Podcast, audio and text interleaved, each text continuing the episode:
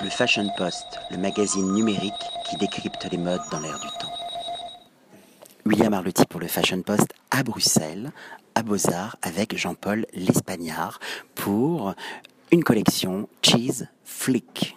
J'aimerais connaître le pitch de Cheese Flick. Quelle est l'histoire qui se cache derrière ce titre qui éveille notre curiosité? Euh, en fait, le, le, le, thème de cette collection de Cheese and Flick, c'est euh, deux subcultures mexicaines qui se rencontrent. C'est-à-dire que quand on est au Mexique, on remarque qu'il y a euh, qu'il y a euh, des bon, qu'il y a la culture mexicaine, mais à côté de ça, il y a un groupe de personnes qui s'appellent les Ménonites, qui en fait eux habitent plutôt dans les campagnes mexicaines et qui vivent un peu en autarcie. Donc en fait, ils produisent leur propre nourriture et leur propre euh, vêtements, euh, leurs propres euh, meubles, etc. Et en fait, eux, ils descendent, ils descendent juste dans les villes pour vendre leur fromage.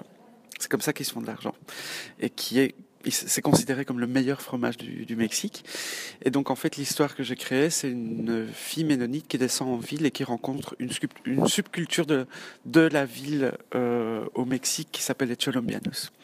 Et donc euh, de, de ce mélange, il faut vraiment aller sur euh, sur Google Images pour mhm. pour checker les deux influences parce que c'est un peu c'est un peu compliqué à, à, à, donner. Enfin, je peux dire que les Cholombianos s'habillent un peu rappeurs euh, avec des influences mexicaines et que les Ménonites sont un peu plus dans l'esprit euh, la petite maison dans la prairie. Voilà, pour que vous voyez les deux, une belle image. les deux opposés.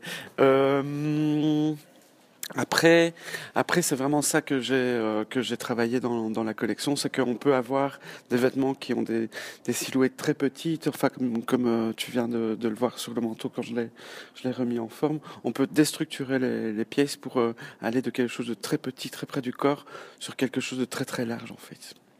Est-ce que c'est la collaboration avec ISPAC qui vous a donné cette idée de transformer le vêtement par la taille C'était quoi le, point de départ de cette métamorphose, de cette transmutation vestimentaire? Bah En fait, la transmutation vestimentaire a toujours été euh, un sujet dans, dans mes collections. Hein. Ça, c'est depuis le, depuis le début, il y a des vêtements qui sont euh, évolutifs ou transformables ou euh, que chaque personne peut porter à sa propre manière. Ça, c'est quelque chose que j'aime beaucoup, c'est de donner un vêtement à quelqu'un, mais que cette personne puisse encore se l'approprier et euh, trouver sa manière de le porter.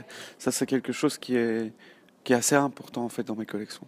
Il il y, a, le foulard qui est un peu king size, qui se drape, qui se porte en turban, qui se porte en étole, qui se porte en robe. Il y avait toutes ces techniques justement de, de réinventer la silhouette par, par ce foulard.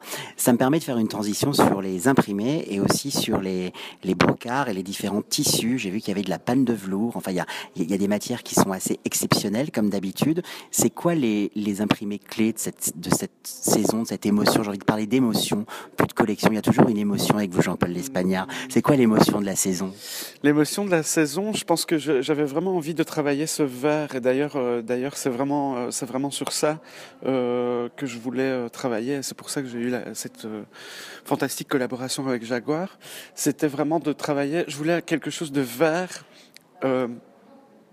acide acide parce que c'est pas acidulé parce que acidulé ça sonne suite c'était pas du tout l'idée c'était d'avoir un verre un peu je voulais qu'on ressente un effet de moteur, un fait de comme de mobilité, de se déplacer. Enfin, il y avait quelque chose d'un engin, euh, d'une voiture, d'un Bigfoot. Enfin, c'était un peu, c'était un peu cette euh, masculinité que je voulais apporter en fait dans la collection.